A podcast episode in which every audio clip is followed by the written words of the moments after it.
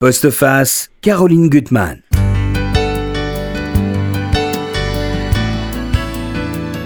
Chers auditeurs, je vous propose aujourd'hui de partir avec moi au marché, faire une moisson de livres et vous verrez que vous serez gagnant sur toute la ligne par la qualité et les prix modiques de vos achats. il y en a pour tous les goûts. Affre de l'adolescence, comme si vous étiez retourné dans cette terrible période. Vie d'une détective privée, fleur bleue et fouchée, plongée dans l'archipel japonaise, avec en arrière-son Bob Dylan, Patti Smith et bien d'autres, et tout cela grâce à mes deux invités, un peu des magiciens, on va le dire. voilà, à ma gauche, Gilles Parish. Euh, alors là, il va falloir deviner, avec ce titre qui est très étrange, un baiser qui palpite là comme une petite bête. C'est publié chez Gallimard. Bah, vous êtes connu de nos auditeurs, car vous avez une plume qui épouse, je dirais, tous les sentiments et tous les âges. Euh, vous êtes venu derrière moi parler euh, très bien, avec un livre magnifique de la dépression. Euh, vous avez écrit euh, ce livre qui a été un énorme succès, Autobiographie d'une courgette. Euh, mais ce sont, quand vous écrivez un livre pour jeunes, entre guillemets, ou adolescents, c'est des livres qui peuvent vraiment se lire par des adultes, hein, tout à Surtout fait. celui-là. Surtout celui-là.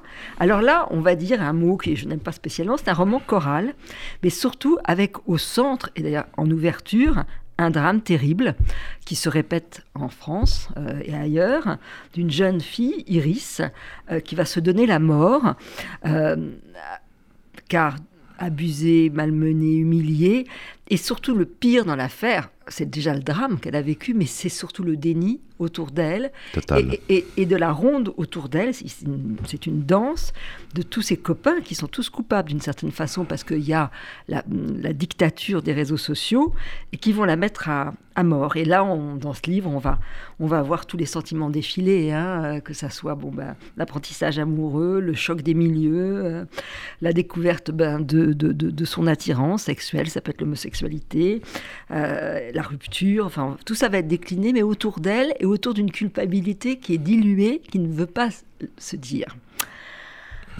À ma, ma droite, Dominique Guillou, alors là, vous, on en a trois pour le, prix d'un presque. Hein. et là, je suis, je suis, vraiment contente de vous retrouver et, assez épatée, je, je, dois dire. Alors d'abord, vous avez publié un, un, roman aux éditions Serge Chaffran qui s'appelle La Dame au cabriolet. Donc c'est vous et un certain Morales. Thomas Morales. Thomas Morales, un copain, un ami. Un ami, c'est encore mieux. C'est encore mieux. Et là, je dois dire que je me suis amusée. Ça m'a fait un bien fou, votre livre, avec cette Yvonne qui a 45 ans, euh, qui est détective privée. Alors, c'est vrai, elle le dit d'elle-même, elle est un peu ringarde, elle est très fauchée et surtout, elle est drôle. Elle a la faculté, elle le dit, de, de la résilience. Donc, elle est au plus bas, elle va s'en sortir. Et elle va être propulsée dans le monde euh, du grand banditisme, alors qu'elle est habituée aux affaires de marivolage. Hein. Là, changement de cap total. C'est ça, c'est une petite joueuse d'habitude. Oui, c'est une petite joueuse. Mais là, euh, elle, va, coup, elle euh, va voir très très grand. Et puis, c'est vrai que cette idée germait euh, en vous depuis très longtemps. Euh, ça a été d'abord sur Internet. Euh, c'est une nouvelle collection que vous, publiez euh, avec Nicolas Gaudemet, hein, qui d'ailleurs a, participé à deux, de ses, deux, alors là aussi, hein, que ça soit le livre de Gilles, que ça soit votre livre, que ça soit cette collection, c'est vraiment des prix modiques. Et là, vraiment, c'est une, écriture dans chacun de, des cas. Et là, on va être plongé dans, l'écriture, enfin les grands écrivains japonais. Et, et, puis ensuite, finalement, on fait entendre les mots et leur talent d'écrivain à des, à des chanteurs qu'on connaît, que ce soit Dylan, Leonard Cohen et, et d'autres. Et Patti Smith, on retrouve notre Bruno Corti. Et ce qui est formidable, c'est que en fait, chacun se met en scène, chacun donne de soi. C'est que c'est vraiment la découverte d'un écrivain, d'un chanteur qui, a bouleversé votre vie. Et, surtout, tout ça est mis en scène euh, admirablement. Les deux s'entrelacent. Et c'est vrai qu'on se rend compte que quand on a un choc euh, dans la lecture ou dans l'écoute d'un artiste, il va se mêler à votre vie. Et là, c'est vraiment l'originalité de, cette collection, euh, avec chaque fois cinq exemples. Alors, on va commencer par la jeunesse, enfin l'adolescence, hein, avec Gilles, euh, Paris. Voilà, un baiser qui palpite comme une petite bête, donc c'est chez Gallimard. Alors, moi, je voudrais vous démarrer tout de suite, avec beaucoup de force, parce qu'il est finalement le plus insoutenable, ça va être la souffrance d'Iris, cette petite jeune fille de 17 ans. C'est un chapitre qui m'a pas laissé indemne d'ailleurs, parce que moi qui avais plutôt la facilité au départ d'écrire à hauteur d'un enfant de 9 ans, euh, et puis des romans adultes, parce que évidemment j'ai toujours envie de me surprendre et peut-être de surprendre mes lecteurs entrer dans la peau d'une femme, d'une jeune fille, d'une jeune lycéenne de terminale euh, qui se fait violer et raconter la scène euh, comme si mm. on la vivait de l'intérieur, c'est quelque chose de très douloureux quelque part aussi. Mais je voulais qu'elle soit euh, vraiment forte, qu'elle soit comme un coup de poing pour le lecteur, euh, que le lecteur aussi n'en sorte pas tout à fait indemne de ce chapitre. On ne sort pas indemne, on est sali euh, comme elle. Ensuite, c'est pas qu'elle s'éteint d'une certaine manière, Iris, mais elle va planer tout au long du livre euh, comme une sorte de fantôme, cette culpabilité au fond que, que, que ces jeunes lycéens, que cette bande de lycéens, garçons et filles, ont pour ce qu'ils ont fait ou n'ont pas fait, euh, par rapport à Iris, sans s'intéresser vraiment à elle, sans savoir vraiment qui elle était. Alors là, la scène, je ne veux pas lire l'extrait, il faut vraiment le lire. On voit ce beau-père ignoble mm. qui va s'approcher d'elle, se mettre sur elle, l'étouffer, euh, la violer. Et elle, perd d'ailleurs connaissance et elle dit Ça lui a donné, j'espère, la sensation de baiser une morte. oui, il fallait, oui il fallait quelque chose qu'elle soit aussi réactive par rapport à ça, évidemment. Euh, et qu'elle soit plus que, plus que dégoûtée. C'est de l'horreur pour elle. C'est de l'horreur. Alors, elle se sent salie, sorte de puanteur autour d'elle, et il y a presque quelque chose de profil actif. Elle va à l'école, coucher avec tous les garçons, comme si elle voulait se laver de, oui, elle est quand même, elle est quand même très naïve. C'est-à-dire qu'elle va tisser elle-même les fils de son propre piège qui va se refermer sur elle. Elle va penser qu'en allant vers les adolescents, vers les, vers les lycéens, vers ces peaux blanches, comme elle les appelle, euh, elle va trouver un peu d'amour, mais elle peut pas trouver d'amour auprès des lycéens de cette manière-là, c'est-à-dire en couchant avec plusieurs garçons à la fois. Ce qu'il faut dire là, c'est qu'elle est totalement seule. Et le pire, c'est sa mère qui qui n'accepte pas la réalité. Non, qui ne la croit pas. Qui ne la croit pas. Et le seul qui aurait pu l'aider, c'est son grand frère qu'elle adore et qui est parti à la guerre en Irak. Donc elle est totalement désarmée et seule et dans le déni. Je crois que très souvent, c'est ce qui se passe. Pas, elle peut même pas, au fond, intercéder à cette faveur, parce qu'elle dit même que lorsque elle pourrait parler avec l'infirmière de lycée, euh, finalement, son cas dépasse largement euh, les compétences de la, de la personne en poste et qu'elle n'a pas les moyens de s'offrir un psychologue. Ouais. et donc elle est seule, démunie. Elle est seule, démunie, elle va finir. Et elle cherche je, je, le répète, elle tisse elle-même les, les, les lignes de son propre piège qui va se refermer sur elle. Ouais. Alors là, vous montrez bien sûr la puissance parce qu'au fond, on pourrait dire que l'adolescence du passé et l'adolescence d'aujourd'hui, ça n'a pas vraiment changé. On retrouve les mêmes choses, c'est que la violence de l'amour, l'abomination de la rupture, le choc des milieux sociaux. Euh, ce qui a changé, c'est les, réseaux, les réseaux sociaux. Voilà, et ça, ça amplifie la et violence. probablement aussi l'approche qu'on peut avoir aujourd'hui de la sexualité. C'est-à-dire que je pense que dans ces générations euh, d'adolescents aujourd'hui, moi j'ai fait 30 ans de rencontres dans les lycées, mhm. euh, j'ai recueilli énormément de confidences. Euh, auprès d'élèves de, de, terminale, de ces, de ces bacs pro, comme on les appelle. Euh, et, et, vraiment, j'avais, je m'étais promis un jour de faire un livre autour des adolescents, parce que en plus, mhm. c'est un âge, on ne sait pas exactement quand il se termine, et on ne sait pas à quel moment vraiment on devient adulte. Euh, peut-être que c'est justement ce qu'ils vont faire, c'est-à-dire cette prise de conscience un peu lente qui va germer en eux peu à peu pour venger la mémoire d'Iris. Alors c'est vrai que c'est toute la classe qui l'a tué d'une certaine façon. Elle va se suicider parce que bon, il y a, y a le, la personne ignoble qui va filmer et qui va poster euh, la vidéo sur les réseaux sociaux. Et à partir de là, il y a une sorte d'aveuglement total et, c'est une meute. C'est-à-dire qu'on voit que ces ados sont... Enfin, d'ailleurs, la foule est... c'est une meute. On peut, on peut souligner à quel point, d'ailleurs, les adolescents sont très différents quand ils sont en bande et quand, quand ils sont isolés d'une bande. C'est plus du tout le même ado, quelque part. Enfin, je veux dire, on peut discuter avec un ado isolé.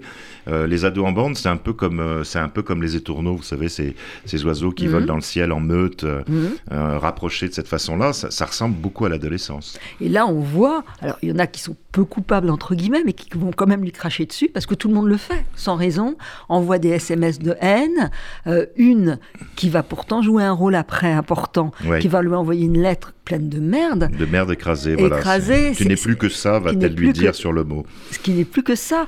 Et, et, et, au fond, parce que c'est une sorte de contagion du mal. Mais en fait, quand on discute avec les élèves partout en France et qu'on leur parle de harcèlement, on se rend compte que ça part euh, de choses absolument futiles. Mhm. Ça peut être le meilleur élève. euh, c'est jamais bon Mhm. d'être un bon élève Ouais. euh, à l'école parce qu'on se fait beaucoup charrier. Pour un Mhm. peu qu'on ait un peu de poids, pour qu'on ait une couleur de peau différente, pour qu'on ait une religion différente, la jalousie naît très facilement et elle s'amplifie. Par l'apport des réseaux sociaux. Voilà, c'est devenu quand Ouais. même euh, aujourd'hui. euh, J'étais à Damary-les-Lys il y a pas très longtemps, c'est près de Melun.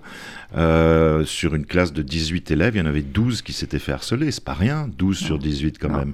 Les filles ont levé la main, mais elles n'ont pas parlé. Mais elles avaient le courage d'avoir levé la main. Les garçons Ouais. ont parlé, par contre, et c'est ce que je viens de vous dire. C'est des, des raisons qui sont, euh, voilà, qui sont euh, liées à la couleur de la peau, de la religion, euh, du travail, euh, de l'isolement. Enfin, c'est terrible et ça peut aller très loin, très très loin. Alors, la structure narrative que vous avez choisie, c'est une sorte de ce cercle, finalement, cette boucle qui Chorale. enserre la, qui- la, la victime. En fait, ils sont au fond tous coupables, plus ou moins. Plus ou moins, Euh, ouais. Mais euh, la culpabilité, elle va, elle va remonter tout doucement. C'est-à-dire qu'il y a des mots qui vont se dire, des paroles qui vont émerger, il y a des faux semblants, il y a des leurres. Et on voit, et ça vous le dites, que c'est quand même une génération perdue. C'est celle du sida, c'est celle de, oui. des enchantés, c'est celle de, de- du terrorisme. euh, et, et- et alors, vous montrez très très bien ce côté clanique. Alors, avec une langue, euh, là, il y a, alors là, vous allez pouvoir briller, vous parents qui achetez Et le d'ailleurs, livre. je, je précise parce qu'il que y a plein de choses. plein- c'était une langue qui m'était étrangère au départ et que j'ai que j'ai travaillé avec 50 adolescents sur toute la France, pas seulement sur Paris, sur euh, sur euh, Strasbourg, sur euh, Lyon, sur Marseille, toutes les villes, les grandes villes de France. D'ailleurs, d'une ville à l'autre, il n'y a pas forcément le même langage non plus, donc il a fallu faire des choix. Euh, mais c'était très intéressant parce qu'ils ont rayé les quelques mots que j'avais notés et ils m'en ont apporté Je évidemment pense que des centaines Dominique, vous d'autres. avez dû découvrir Ah, c'est formidable, Je ne savais pas ce que effectivement, c'était. c'est formidable. Et Gilles a, a eu la, la gentillesse, je dirais, pour son lecteur, euh, Ah oui, de faire ce donner lexique, c'est un formidable. lexique en fin de volume qui est formidable. Oui, parce Oui, que oui. je me disais qu'il n'y a pas que les ados qui le liraient, les adultes auront besoin, les ados connaissent évidemment ce, ce vocabulaire en grande partie quand même, mais les adultes qui le liraient, les parents des ados, les profs, les adultes, Mhm. auraient peut-être besoin de ce lexique Ce final. lexique. Alors, il y a ce lexique, il y a la musique. hein. Chaque, chaque chapitre se clôt par un, un morceau de musique. Et d'ailleurs, précise, je précise que pour la musique, je voulais mettre les textes des chansons, mais que pour les droits, c'est très compliqué. C'est très compliqué. C'est dommage parce que je trouve que certaines chansons euh, que je cite notamment, euh, en fait, quand on lit les paroles, on comprend pourquoi les adolescents aiment autant cette musique-là. Mhm, tout à fait. Alors, ce côté clan et conformisme, parce que chacun fait la même chose. Il y a une espèce de, on vous impose une vérité quand même. Alors, d'abord, les garçons, ça vous montrer euh, aujourd'hui, bon, une génération qui s'ennuie quand même, je trouve Ouais. beaucoup, Ouais, ouais. avec des fêtes euh, où ça se termine par bon, cigarettes, euh, boissons, drogue, et puis les garçons en groupe euh, qui sont là pour, euh, pour, pour choper les filles qui restent en fin de soirée et puis voilà Celles parce que qui sont c'est- un peu bourrées, celles Ouais. qui sont voilà, celles qui sont un peu faciles quoi, Ouais, quelque part. ouais.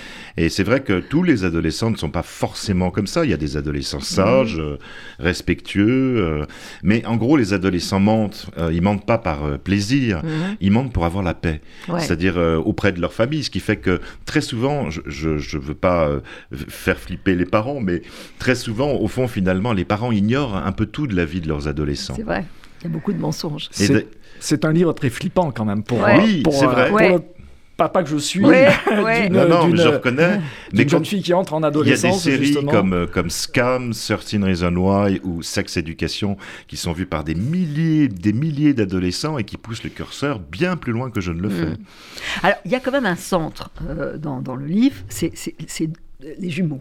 Hein, euh, qui sont des personnages quand même qui Ouais. vont venir, euh, qui sont un peu protégés, on va dire. hein. Oui, c'est un milieu et- fa- favorisé, on Emma, va un milieu favorisé avec des parents pas très présents mais aimants. Ouais. Euh, ils aiment lire, ils sont donc protégés par les livres par rapport aux autres. Ça, c'était important justement Ouais. parce que moi, je sais, quand je fais ces rencontres dans les écoles, j'essaye toujours d'inciter les élèves à lire. Pas, pas forcément mes livres, mais lire, la lecture, Mhm. leur montrer à quel point ça, ça ouvre l'imaginaire, à quel point ça fait du bien. Euh, et j'essaye toujours de faire ça. Donc, il était important, en effet, qu'il y ait deux Mhm. personnages dans le roman qui sont, euh, qui transitent, ce- Ouais. qui, qui fassent passer ce message aussi. Alors Emma, elle est dans une sorte de bulle amoureuse parce qu'elle est, Oui. elle, elle a un garçon qu'elle adore, Solal, qui est beau. euh, c'est un moment Qui est le mec canon du lycée. Mec canon du lycée. Et il y aura d'ailleurs, on verra une rupture, Ouais. une rupture due encore à- aux réseaux sociaux parce que Oui, ça, va être, elle, elle va être d'une façon moins violente quand même que Iris. Euh, ça sera comme un pétard mouillé, mais ça existera quand même. On va, on va, lui faire beaucoup de mal. Hein, encore quelqu'un qui va manipuler des images et, et puis qui va finalement se détacher d'elle pas pour de très belles raisons finalement. Hein, non, et euh. puis on découvrira comme c'est un roman choral, puisqu'on on découvre la pensée de, chacun. Finalement, c'est pas un mec si bien que ça quelque part quand il se met à parler lui-même. Ouais, tout à fait. Donc chacun donne un éclairage sur les autres. Et puis moi j'aime beaucoup le Tom, qui est un des personnages, euh, qui est donc le frère jumeau d'Emma. Euh, alors vous dites de lui, enfin on dit de lui qu'il est beau, il est très grand, il a l'air de s'en foutre, mais au fond tout est compliqué à l'intérieur comme des nœuds serrés. Il, il, hésite sans arrêt. C'est ça, c'est, mais c'est un portrait craché de l'adolescence d'aujourd'hui aussi, c'est-à-dire, euh, c'est vrai qu'on n'évoque pas assez ces personnages. Euh, ces, garçons ou ces filles d'ailleurs qui hésitent encore à savoir s'ils vont aimer les garçons ou les filles. Il n'est pas, mhm. encore vraiment décidé réellement. Et puis en fait, il fait toujours un pas en avant mais deux pas en arrière. Donc euh, il y a une sorte d'hésitation permanente qui est très très très symptomatique de mhm. l'adolescence aussi d'aujourd'hui. C'est ça qui m'intéressait. Il y a à la fois le Rimbaud qui sème la pagaille. Mhm. Euh, cela dit, si vous parlez de Rimbaud aujourd'hui dans les classes, euh, pas beaucoup, pas beaucoup, pas beaucoup savent qui est Rimbaud. mais il est le Rimbaud qui sème la pagaille. Il est l'adolescent rebelle quand même aussi. Mhm. Il, a, il a quelque chose. Et puis, lui, euh, tous les adolescents dans ces fêtes ne poussent pas leurs limites. Lui, oui. Mhm. et, il a beaucoup de chance d'ailleurs, hein, parce qu'il échappe plusieurs fois mhm. euh, à, une fin certaine. il y a des défis lancés par les garçons. Et, euh, il, m'a fait d'ailleurs beaucoup penser à, dans, dans, votre collection au texte de, de Nicolas Gaudemec quand il parle de Mishima et que justement, lui, il a 16 ans, il est très très bon au lycée. Et alors, il se force à vouloir les filles. Euh, il a peur de, de, ce qui, d'aimer les garçons, et donc il se force à avoir l'air du garçon qui, qui va rafler toutes les filles. Ce qui est un, peu son, cas, ce qui est un peu son cas, puisqu'il est bon élève, il a beaucoup de facilité. Il, se ressemble, oui, c'est drôle. Ça. Hein. Euh, il a des facilités, mais je pense que en même temps, il séduit beaucoup les gens autour de lui, parce que le fait de ne pas savoir ce qu'il veut non plus le rend attachant auprès des autres. Oui, il est beau, attachant. Et, euh, Alors, il y a un personnage qui est beaucoup plus vénéneux, on ne va pas dévoiler, parce qu'il faut que les gens le lisent, mais il y a cette Chloé, alors on dit beaucoup de choses sur elle. Tom est persuadé qu'elle est raciste parce qu'elle regarde Solal euh, avec mépris apparemment. on découvrira que c'est pas ça. C'est pas ça du tout. Et puis elle, est elle est jalouse, euh, vraiment, hein. et surtout, alors, elle essaye de, elle est seule, donc elle collectionne, vous dites, tous les 6 parce qu'elle veut connaître le plus de monde possible, à, la fois pour des mauvais projets, mais aussi parce qu'elle est seule. Oui, au fond, finalement, c'est la seule qui, n'a chopé personne, ni garçon ni fille d'ailleurs. Elle a une vie euh, mhm. sentimentale et sexuelle qui est absolument aura des pâquerettes. Et c'est un personnage, encore une fois de plus, qu'on va découvrir par le système choral, euh, parce que tout ce qu'on dit d'elle euh, la rend plutôt sympathique au départ, et on, va, mhm. on va découvrir que c'est la pire de toutes, au fond, finalement. Et peut-être parce qu'elle est seule, et peut-être parce que personne finalement ne s'intéresse réellement à elle. Alors, ce que vous montrez aussi très bien, c'est la fracture sociale. Ça, elle existe depuis toujours. Il y a des fêtes chez certains ados qui sont très argentés. Il y a Félicia, d'ailleurs, un moment très important dans le livre parce que tout va basculer, euh, basculer là. Euh, une fête où alors ça, ça ruisselle d'argent, quoi. voilà. Oui, ça ruisselle d'argent ou pas d'ailleurs, parce que en fait, mhm. finalement, euh, ces fêtes, elles sont, elles sont dépendantes du départ des parents. Mhm. voilà, donc certains parents qui ont de l'argent dans des maisons plus vastes et, des appartements plus petits euh, quand les parents sont fauchés. Donc euh, il n'y a pas tellement de regard de l'adolescence euh, sur, sur l'argent par rapport à ça. Ils s'en fichent au fond finalement. S'il y a une piscine pour pouvoir s'y plonger, why not? Mais voilà, c'est pas obligatoire. Il y a des personnages moi que j'ai aimé qui sont un peu à part dans l'histoire. Il y a Léon, qui est un garçon qui est, qui est laid. mais en même temps, il, il, a une immense gentillesse. Et il va s'en sortir d'une certaine façon. Parce que c'est le plus gentil d'entre eux. Moi, je trouve que c'est une qualité qui se perd, la gentillesse. Et, j'ai beaucoup de tendresse pour Léon. Donc, et il va avoir un, un, personnage qui est plutôt, euh, Juliane, un peu un voyou, mais qui va le sauver qui va l'emmener aux États-Unis, enfin qui va bon. Ouais, Julian, il a, il a fait un choix. Il a fait un choix d'être euh, ce qu'on appelle un escort boy euh, pour gagner sa vie. Mhm.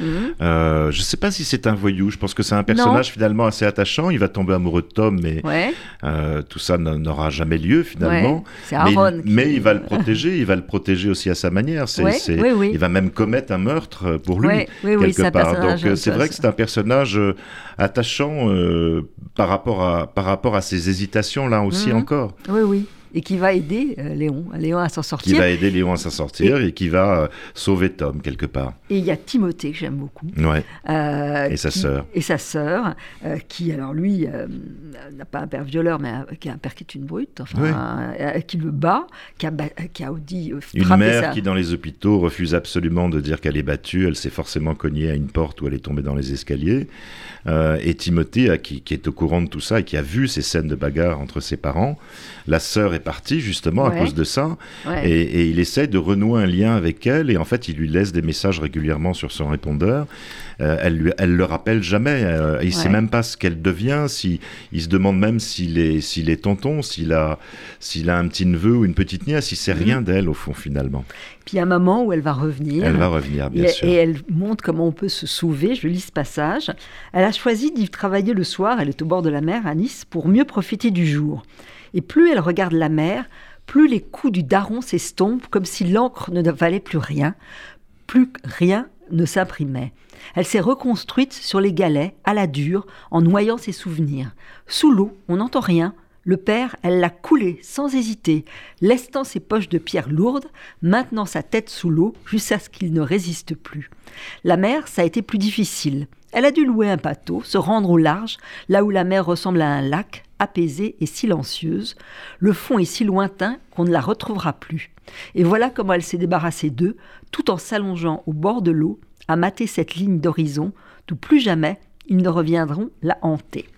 Alors, je laisse nos éditeurs découvrir la vengeance parce que Mm. malgré tout, ce passé ne peut pas rester euh, comme Impuni, ça, voilà, exactement. C'est pas possible. Et, et- Surtout et- pour, et- la, pour les adolescents, parce qu'il il, il faut vraiment qu'ils prennent conscience de ce qu'ils ont fait et qu'ils aillent jusqu'au bout à un moment donné. Ils vont comprendre qu'ils ont besoin d'intervenir pour venger cette, cette fameuse Ouais. mémoire d'Iris. Ça Oui, ne la que- ramènera pas, mais au moins leur conscience sera enfin Ouais. apaisée. Oui, oui, parce qu'en germe, elle est tout le temps là. Mais la vengeance, fantôme, est, la vengeance est aussi terrible d'ailleurs. Oui, oui, mais elle, est- elle mérite. Moi, ce qui m'a frappé dans, dans ce livre, c'est l'extrême violence quand même euh, des, des situations et, et de certains personnages aussi. Mais euh, tu sais, je, je crois que j'ai- j'ai été confronté à ça beaucoup dans les lycées. D'ailleurs, quand j'étais à, à Nancy, au, au livre sur la place, j'ai rencontré euh, une fille qui, qui appartenait à, à une terminale bac pro et qui, qui a parlé de la violence de son père qui la frappait. Euh, Mhm. elle, elle a eu beaucoup de courage d'en parler parce que sa prof était au courant et certains des élèves l'étaient, mais pas toute la classe. Elle l'a fait devant toute la classe. Ouais. Donc c'était, elle s'est mise à pleurer. Je suis resté avec elle pendant Ouais. une bonne demi-heure. On a Ouais. discuté ensemble. Mais je pense que ces moments justement de violence. Euh, euh, je dis pas qu'ils sont quotidiens chez ces adolescents, mais ils connaissent tous un peu ça au fond finalement. Ils ont, ils ont une, ils sont. C'est pas pour rien que c'est une génération à la fois désenchantée, euh, intimidée euh, Mhm. et terrifiée parce que la violence est à la porte de chez eux. Souvent. Dominique Guillou. On va revenir à La Dame au cabriolet, que vous n'avez pas encore lu, mais que Non, vous allez lire très hâte. vite. hein. Ouais. parce que, alors, Dominique Guillou et son comparse, Monsieur Morales. Thomas Morales. Alors là, c'est une violence, mais plutôt rigolote. On va dire ça. Voilà. Enfin, ça tue quand même. hein. Il y a des Ah, bah, balles. il y a des morts. Oui, Ah oui, parce il y a des morts, on, hein, parce on que est dans une ça. fantaisie de type policier quand même. Oui, hein. un vrai policier. Ouais, c'est un vrai Et- et- policier et on avec a- beaucoup de fantaisie. mais vous bien jouez sûr, beaucoup là-dessus. Mais on a quelques morts au Ouais. passage. Alors déjà, Yvonne, cette Yvonne, elle, elle a donc 45 ans. euh, elle, est, alors, elle, c'est- elle est drôle, elle dirige une agence. euh, elle a un cabriolet, cabriolet jaune poussin. Elle a un, un gentil médi très intelligent qui est son assistant genre surdoué, une copine euh, qui s'appelle Brigitte Lemercier, euh, qui aime les vieux troquets avec laquelle elle boit des bons coups, Euh, et elle est un côté ringarde, elle l'assume, elle aime des musiques démodées, des lieux démodés, mais surtout c'est une femme de théâtre, et ça c'est très important parce que tout le, tout le roman, il est placé sous le signe du théâtre. Oui, euh, Yvonne, au départ, elle voulait être comédienne. Mhm. Et puis, euh, après quelques années euh, passées dans, dans- dans les théâtres, elle s'est rendue compte que, en fait, elle ne percerait pas. Donc, elle, elle décide à Ouais. 25-26 ans de faire autre chose. Mais son oncle lui dit quand même qu'elle aurait dû continuer parce qu'elle était très douée. Ah oui, elle a beaucoup de talent, mais c'est très difficile ce, bah ce milieu. Bon, elle mmh. n'avait pas de relation. Bon, euh, voilà. Donc elle, elle, se rend compte que, comme elle est quand même très lucide, qu'elle n'y arrivera pas, qu'elle ne percera pas, que ça sera trop long. Et, et c'est quelqu'un qui est farouchement indépendant. Elle, elle est, c'est une fille qui, c'est une femme qui est une femme libre. Elle se veut libre. Elle ne veut pas travailler euh, dans une entreprise. Donc que le reste-t-il elle, elle, elle, imagine qu'elle pourrait comme ça, se, lancer dans le métier de détective privé. Bon, euh, elle a qu'une très vague idée de ce, que, de ce que peut être ce métier, mais elle le voit plutôt ça comme euh, une sorte, euh, elle se voit comme une sorte d'assistante sociale finalement. Elle va venir en aide aux, entrepreneurs qui sont spoliés, bon, ou, ou aux, femmes qui sont trompées par mhm. leur mari. Bon, voilà. Donc c'est une drôle de vocation euh, pour elle, mais elle se lance dans ce métier sans trop savoir ce, qu'il attend et sans avoir jamais euh, eu de rapport avec euh, les, mauvais garçons, les voyous. voilà, elle est assez innocente. Donc, Alors, qui de vous deux a eu l'idée de cette Yvonne? Ah, ah. ah c'est une question piège. Elle pose des questions pièges. Ben, au départ, c'est Thomas qui a construit, on va dire, qui a fait le gros œuvre et qui a euh, imaginé à la fois euh, les personnages et, le scénario. Euh, l'histoire. Bon, et, et vous avez fait les décors. oui, moi j'ai voilà, j'ai fait un peu les décors. Très important au théâtre. Surtout au départ, au départ surtout le, personnage de détective privé était un homme. Et, ah, nous avons eu l'idée d'en faire une femme. Donc on, on a retravaillé avec Thomas. Euh, sur le, sexe de tous les personnages que nous avons donc euh. Alors, je disais sens, des décors, je trouve qu'ils sont admirablement campés dans tout le livre parce qu'elle se balade, hein, la, Yvonne, beaucoup. Euh, d'abord, parce qu'on va quand même résumer l'intrigue. Hein, rapidement. C'est difficile, hein, difficile. De, résumer elle, parce que nous-mêmes, nous nous perdons parfois dans, notre intrigue. rapidement, on va dire qu'elle va avoir rendez-vous avec un, un, beau mec qui s'appelle Orlando. Alors, elle, elle regarde ses muscles et qu'il va lui dire que son frère a disparu. On se rendra compte que c'est pas son frère, mais c'est pas grave. Et là, elle va aller de, terreur en terreur. Elle va être conduite à Montrouge, il y a trois morts. Elle va avoir une très jolie petite mallette euh, euh, rose, je crois, pleine d'argent. Donc elle l'embarque. Ça, c'est pas bien. Heureusement, cette mallette va lui échapper parce que ça aurait vraiment pu valoir sa mort tout de suite, sauf que quand même, il y a une boulangère machiavélique, euh, la mère Giffard, il y a une esthéticienne amoureuse, euh, gentille, et puis il y a des courses-poursuites, enfin, il y a des choses terribles. Il y a de l'action. Ah oui, il y a de l'action, hein, ça, on s'en sort, on sort Alors voilà, moi je voulais un petit peu parler des décors et d'une des premières scènes où elle va rencontrer euh, le bel Orlando, voilà, et on est dans le septième, donc voilà, je vais, je vais cet extrait, donc les beaux quartiers au cœur du 7e arrondissement, le chevelu, l'altermondialiste et le transgenre ont intérêt à se tenir à carreau. Burberry oblige. Les fenêtres du café donnaient sur la rue de Grenelle mal éclairée à cette époque de l'année. Le maire de Paris avait-elle oublié de régler ses factures d'électricité? Était-elle tricarde chez Engie?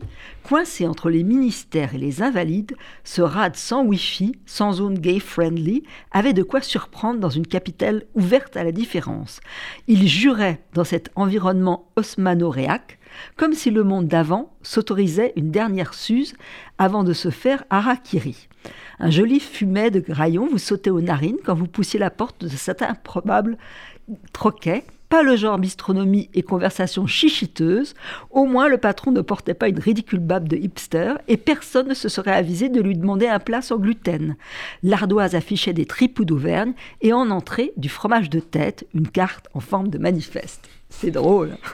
c'est tellement ça. Ben, elle est old school un peu, hein, notre Yvonne. Bon, elle, aime bien euh, la France des années 70, 80. Bon, elle vit un peu dans, le monde d'avant, on va dire. Bon. C'est le monde d'avant, mais en témoigne son, son, cabriolet, bon, euh, son cabriolet jaune poussin, qui, pour un détective privé euh, n'est pas l'idéal pour faire des filatures tout de même, hein, ce genre de un peu voyant, un peu voyant. Oui, mais, alors, mais ça c'est un postulat, c'est un postulat qu'on. C'est une stratégie.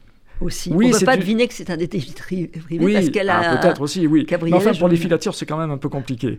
non, mais si vous voulez, dès le départ, on, avec le lecteur, on, passe une espèce de pacte avec notre lecteur. Oui. C'est totalement improbable. Un, mm. détective privé euh, avec euh, comme moyen de locomotion une, euh, une, une voiture cabriolet jaune, bon, c'est pas pensable. Et en même temps, si on accepte ce postulat, bon, ben on peut se, on peut aller plus loin. Énormément. On peut s'amuser, voilà, on peut aller plus parce, loin. Parce qu'il y a plusieurs atmosphères. Il y a celle aussi quand elle va rencontrer son oncle Alfred, qui est lui un homme au fond de la mélancolie. Hein. Il a perdu sa fille, il vit à la campagne au milieu des chevaux.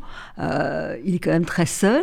Et elle va passer, après avoir passé, d'ailleurs, elles sont euh, le, 25, le, 24 décembre toute seule avec une bouteille de mauvais champagne. bon, euh, elle se dit bon, bah, le 31, je vais aller avec lui au milieu des chevaux. Oui, c'est une fille qui est seule finalement. Oui, elle est très hein, seule, hormis sa copine. voilà, heureusement qu'elle a sa, copine et son oncle. Ouais. Voilà, Oui, oui. C'est ça. Et qui lui permettent comme ça des, des, échappées et surtout de penser à autre chose qu'à cette terrible affaire là, dans, le, dans laquelle elle est tombée euh, suite à, à, la mallette rose dont elle s'est emparée. Voilà. Oui, elle est, elle est menacée. Elle, est menacée. Compte. Oui, oui, oui. tout d'un coup, elle se retrouve plongée au cœur du grand banditisme, finalement, mhm. sans, sans, sans l'avoir voulu du tout.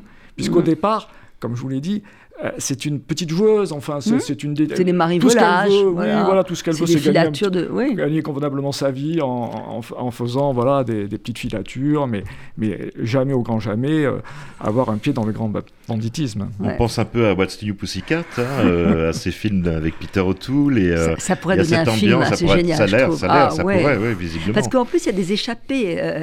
elle va à Marseille. Elle a un hmm. moment où elle va partir quelque chose à Marseille. Elle aime beaucoup voyager pour se changer les idées, justement. Et Marseille, ça lui plaît parce qu'elle pense que c'est une ville réelle. Elle n'aime pas Aix-en-Provence, elle trouve que c'est chichiteux. Alors c'est beau quand même Aix-en-Provence, mais Marseille, elle aime parce que c'est les gens. Ah bah il y a beaucoup de mauvaise foi aussi de sa part. Ah oui, hein. oui, oui, elle, est entière. Elle est entière. Elle est entière, elle a ses partis pris. Et, la description de Marseille est très belle. Je trouve que chaque fois vous arrivez à, camper des, vraies atmosphères. Quoi. Ça c'est un des plaisirs du roman, quoi. Dans, ce type de roman d'ailleurs. Je pense des policiers, il y a les atmosphères. Il y a des moments où, voilà, où on reprend un peu son souffle, disons. Il y a des, il y a des scènes d'action, ça va très vite et puis après on, bon, on reprend un peu son souffle. Comme, comme Yvonne d'ailleurs. Yvonne a besoin de, de se reposer, d'aller à Marseille, d'aller euh, en Corse aussi. Euh, ah oui, la Corse avec Brigitte Le Mercier. Alors, Brigitte Le Mercier, comment vous l'avez trouvée alors? C'est une journaliste spécialiste des faits divers. Elle est très bonne d'ailleurs dans le genre exceptionnelle. C'est une pointure. C'est une pointure. C'est une pointure du monde journalistique. Ça, vous en avez, parce que vous avez été dans, on, dans votre passé, dans Figaro. Hein, effectivement, de, euh, de, certains euh, journalistes qu'on a pu connaître, Thomas et moi. Vous en avez connu. oui, oui, on en a connu. Des noms, des noms. mais, Donc, euh, ben, comme souvent, bon, les journalistes ont, des tuyaux. Bon, voilà, et parfois, même, ils en savent plus parfois que, que les, les policiers. Hein. voilà. Donc, Brigitte. Euh, outre le fait qu'elle est une très proche de, d'Yvonne, elle lui apporte aussi beaucoup, euh, beaucoup de tuyaux et elle, l'aide dans, dans, ses enquêtes aussi, dans cette enquête. Dans ah, ce que vous montrez, parce que c'est ça aussi un bon, un bon polar, c'est des personnages plus complexes qu'ils en, ont l'air. C'est que cette Brigitte, vous dites sans arrêt qu'elle est dans l'autodénigrement. Hmm. Euh, tout comme Alfred, il n'est pas si simple que ça, son oncle. Hein. c'est un personnage tourmenté, au fond, qui va peut-être avoir un espoir de bonheur. c'est oui, Brigitte, c'est quelqu'un que, c'est un personnage qu'on aime bien aussi. Bon, euh, mhm. euh, c'est, elle a, elle a ses failles, elle a ses, faiblesses, et euh, elle est seule aussi. Voilà, on, a beaucoup de personnages assez seuls quand même dans, dans, dans ce, dans, dans ce roman. Oui. Oui, oui. L'oncle Alfred est, très seul. Brigitte aussi. Yvonne l'est aussi, même si chaque fois, pour chachun des personnages, il y, a un petit espoir quand même. Et Mehdi, euh, qu'est-ce qu'il va faire là-dedans Et Mehdi, alors Mehdi... Ah, c'est un euh, surdoué Lui, c'est euh, le surdoué qui disparaît. sous-exploité quand même. Sous-exploité, voilà. un, moment, Yvonne pense qu'elle ne le reverra plus parce qu'il lui a dit qu'il il, quittait l'agence. Bon, et puis finalement, à la fin, il revient. Et, voilà, donc on, on essaie comme ça de mettre beaucoup de fantaisie euh, dans, dans, ce livre. Ah, vous allez en faire d'autres quand même bah, Ça serait pas euh, mal. Hein. ça, serait bien d'en faire un feuilleton. Ça serait bien, moi, je trouve. Hein. Nous, une suite avec des affaires nous, différentes. On aimerait bien. D'ailleurs, la, fin laisse, laisse entendre peut-être que mhm. Yvonne va, va, poursuivre son activité de, de détective. Voilà, après avoir eu des doutes euh, sur la poursuite de cette activité, finalement, à la fin, euh, voilà, on, on pense qu'elle va continuer. Ouais. Donc vous avez envie tous les deux. ah ben on a envie, oui. Ce que j'aime, c'est le sur la couverture, en fait, c'est vos noms sans prénom, ce qui donne comme une marque au fond finalement. J'aime bien cette idée. Guillaume Morales. Il n'y a pas de prénom, c'est vraiment le, le, duo qui promet euh, une suite au fond finalement. Ah oui. Qui appelle à la suite. Ah oui, là, il faut faire une suite. Hein. C'est comme. Euh, alors, on va en venir à la collection. Mmh. Là, euh, J'attends, Gilles, aussi vos commentaires. Alors, déjà, très belle collection, on va dire, pas cher, 13 euh, euros. Et ça fait un cadeau euh, superbe. jolie couverture. moi, je pense que ça fait Joli petit livre. on, a, on a quatre cadeaux là. Alors, peut-être, bon, euh, comment l'idée d'abord, ça a été le Japon? Comment Parce que vous aviez eu des. Alors. comment c'est venu? ben, Vous savez, vous le savez, Caroline, puisque je suis déjà venu une fois euh, pour présenter cette, collection quand elle était encore numérique. Au départ, donc, euh, il y a quelques années, j'ai lancé euh, tout seul mhm. une, petite collection qui s'appelait, qui s'appelle toujours Duetto et qui est qui se présentait sous forme de livre numérique. Ça mhm. n'existait pas sous forme de papier, donc uniquement numérique sous forme d'e-book. Le problème, c'est que en France, bon, l'e-book euh, n'a pas vraiment percé, euh, et, donc euh, on, en est venu à la conclusion que si on voulait donner une certaine pérennité à cette collection, et il fallait il, il faut en faire un livre. Il, fallait en ah faire un vrai livre à l'ancienne. Voilà, à l'ancienne, enfin un vrai livre, quoi, ah, un, livre papier. Et donc les éditions Plomb euh, nous ont confié cette tâche à, Nicolas Godmet et, moi-même euh, de, lancer une, alors, une, nouvelle, une nouvelle collection que nous avons mm. appelée Fidelio, mm.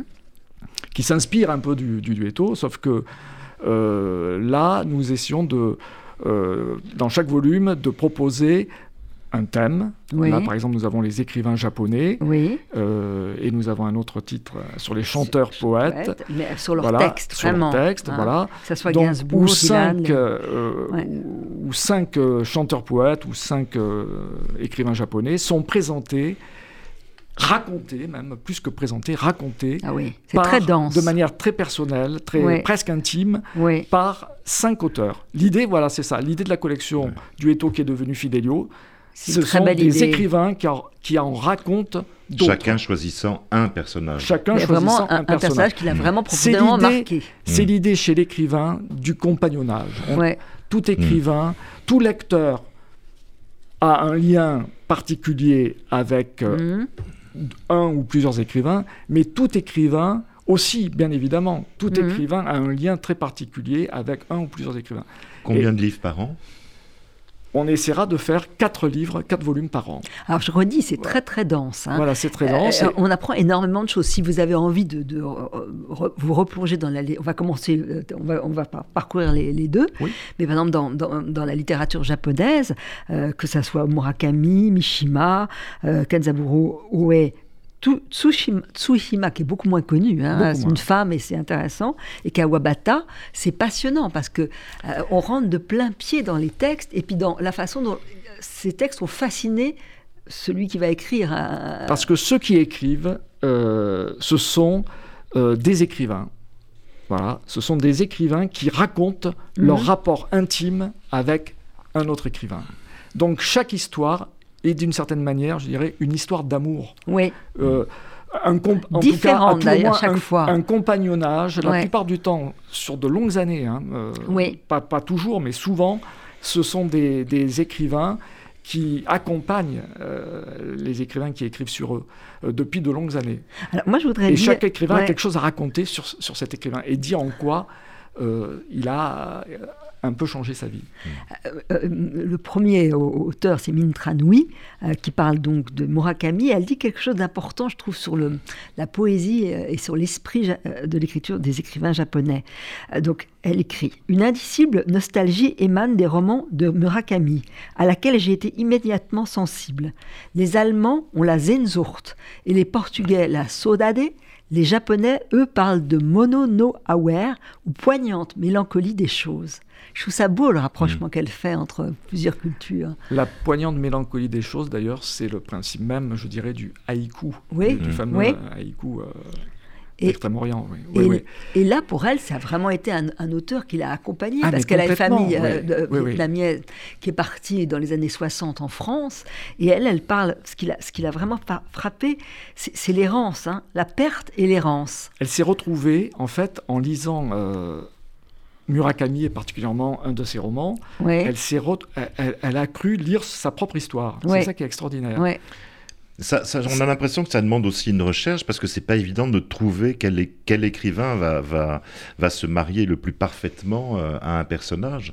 Mais ça, c'est les, les ça, ce sont, ce sont les, chaque écrivain me propose. D'accord. Dans ah le cadre de la collection, nous propose à, Nicolas Gourmet et moi-même. On voilà, sent que c'est une évidence. Une évidence. et, et, voilà. Et, et là, Mine 30 nuits en lisant Murakami, elle découvre en fait. Elle se découvre, oui. En lisant ce, roman, mais c'est son, histoire. Et ça va l'aider à écrire. C'est frappant, c'est frappant. Euh, et, et, Murakami l'aide à, à, écrire, effectivement. Alors, Nicolas Goudmet, dont on parlait, lui, c'est Mishima, et dans ses, euh, dans, ses errances adolescentes, euh, où il n'arrivait pas à trouver sa sexualité, il n'osait pas la, la, regarder en face, et c'est des textes de Mishima qui, tout doucement, alors au début, d'ailleurs, il est même euh, des textes qu'il n'aime pas, qu'il met de côté, jusqu'à ce qu'il trouve le texte qui va qui oui, Mishima l'a aidé, à, à, se construire, à, et, se construire, et à se hein. découvrir en même temps aussi. Oui, oui, oui. Et, là encore une histoire très personnelle, très, très personnelle, parce qu'il dit que c'est une langue euh, somptueuse, mais que ça lui fait peur. C'est le principe de, de cette collection. Ouais. Les textes c'est l'émotion qui doit l'emporter. Les textes sont des textes intimes. Oui, tout à fait. Quand c'est réussi, ça raconte euh, une histoire intime. Une histoire intime. L'écrivain mm. raconte son propre rapport à son, euh, à, à, son aîné, à son écrivain aîné. Mais dans le cadre d'une relation quasi euh, intime. Alors René Tsekati, bien sûr, c'est le grand traducteur qu'on connaît, et d'ailleurs qui apparaît dans plusieurs euh, de, de, ses livres. Lui, c'est Oé qui l'a traduit, qui l'avait traduit avec, avec son ami, et puis il y a l'obsession de Dante qui revient, des images qui, qui sont finalement parallèles chez, chez, plusieurs écrivains. Bon, Philippe Forest, c'est très émouvant aussi, parce que c'est la perte, lui, de sa fille, et, et, et, et pour cette femme que moi je ne connaissais pas, euh, donc que je n'écorche pas, Yuko Tsushima, qui est visiblement une, un, grand auteur. Et qui a connu le même drame le père, la perte de son fils. avant Philippe Forest, euh, dans le temps, mais euh, qui a connu et raconté le même drame, c'est-à-dire la perte d'un enfant. et Philippe Forest, on le sait, est aussi un grand japonisant. Il connaît par, énormément, très parfaitement la littérature japonaise. Mais là encore, euh, ce n'est pas l'érudit qui va parler, c'est euh, bah, c'est l'homme, c'est l'homme. Voilà. Ce n'est pas les, même pas l'écrivain, je dirais. C'est voilà, c'est l'homme.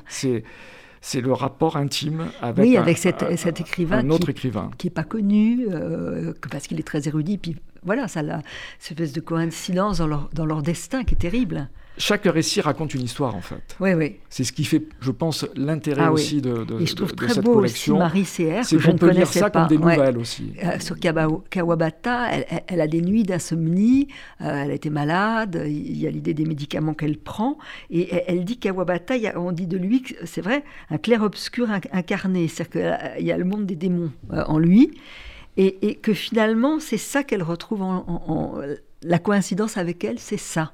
Eh bien, euh, oui. C'est très beau aussi. Marie, elle, elle, elle, euh, elle, nous montre en, fait que que Kawabata peut parler aux, jeunes femmes d'aujourd'hui. Marie est tout, très jeune et, et voilà et, Kawabata lui, lui, a parlé.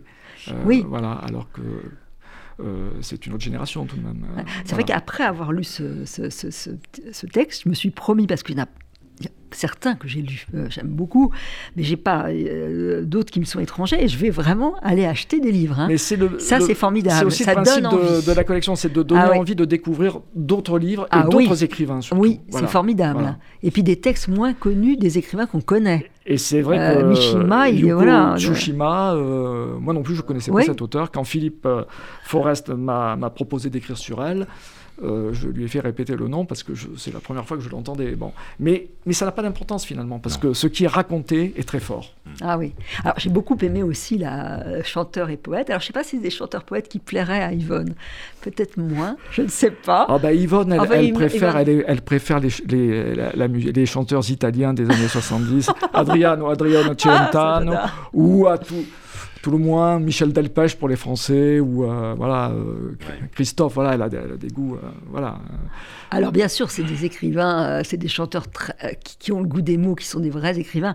Il faut lire. Moi je trouve très beau le texte de, de, Fabrice Guignot sur Dylan parce qu'il y a son enfance il y a sa mère il y a, il y a tout ça. Puis un concert assez incroyable où il est les, parents, les parents de Fabrice ont ah, assisté à ah un concert de, de Dylan en 1966 ah et lui, à l'époque était enfant, tout petit garçon, bon, et il en, et, il en garde, et c'est ah l'objet de, de, son livre. Il y a un ami américain, il faut, le lire parce que l'ami américain a des rôles et il y a un contrat juteux qui doit se faire euh, pour vendre du pétrole, et tout ça c'est lié à, Dylan. Et puis on a l'Olympia en 66. Et, puis on a notre ami Bruno Corti. Ah, ben, ah ça, ça m'a euh, amusé là, Patti Smith. Qu'est-ce qu'il fait Bruno? C'est Patti Smith. Ah, il l'a rencontré quand même six fois et, eh ben cinq fois en tête à tête. Voilà. Et il l'adore. Là encore, c'est un compagnonnage, hein, Bruno avec Patti Smith c'est une histoire de, plus de 20 ans. Hein. Et comment elle va aller vers l'écriture de plus en plus? C'est ça qui est étonnant. Parce que il montre bien ça. Il le montre. elle va écrire. en, fait, en fait, ce qu'elle veut, c'est devenir écrivain.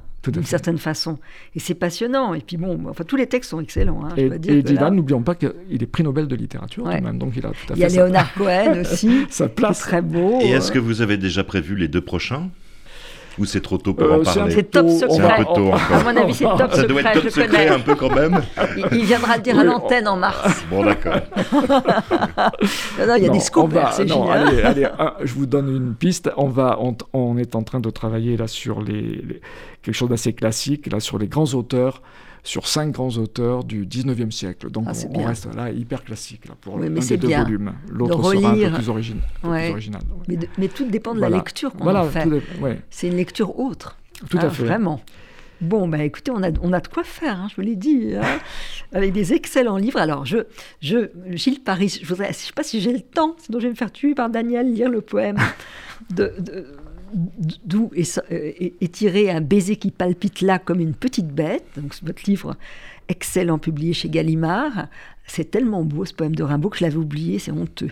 Voilà qu'on aperçoit un tout petit chiffon d'azur sombre, encadré d'une petite branche, piqué d'une mauvaise étoile, qui se fond avec de doux frissons, petite et toute blanche. Nuit de juin, 17 ans. On se laisse griser. La sève et du champagne et vous monte à la tête.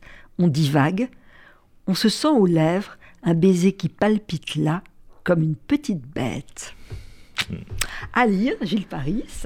Donc, ce livre chez Gallimard, Guillaume et Morales, ça fait peur, hein, c'est un titre qui fait très très peur. La Dame au cabriolet, c'est Serge Chaffran, éditeur. Et puis cette nouvelle collection, bah, il faut que voilà, vous l'offriez pour vos cadeaux. Donc chanteur et poète, donc c'est chez Plomb, Fidelio, et esthète japonais chez Plomb. Et eh ben merci à tous les deux. Merci Caroline. Et vous allez donner du bonheur à vos lecteurs.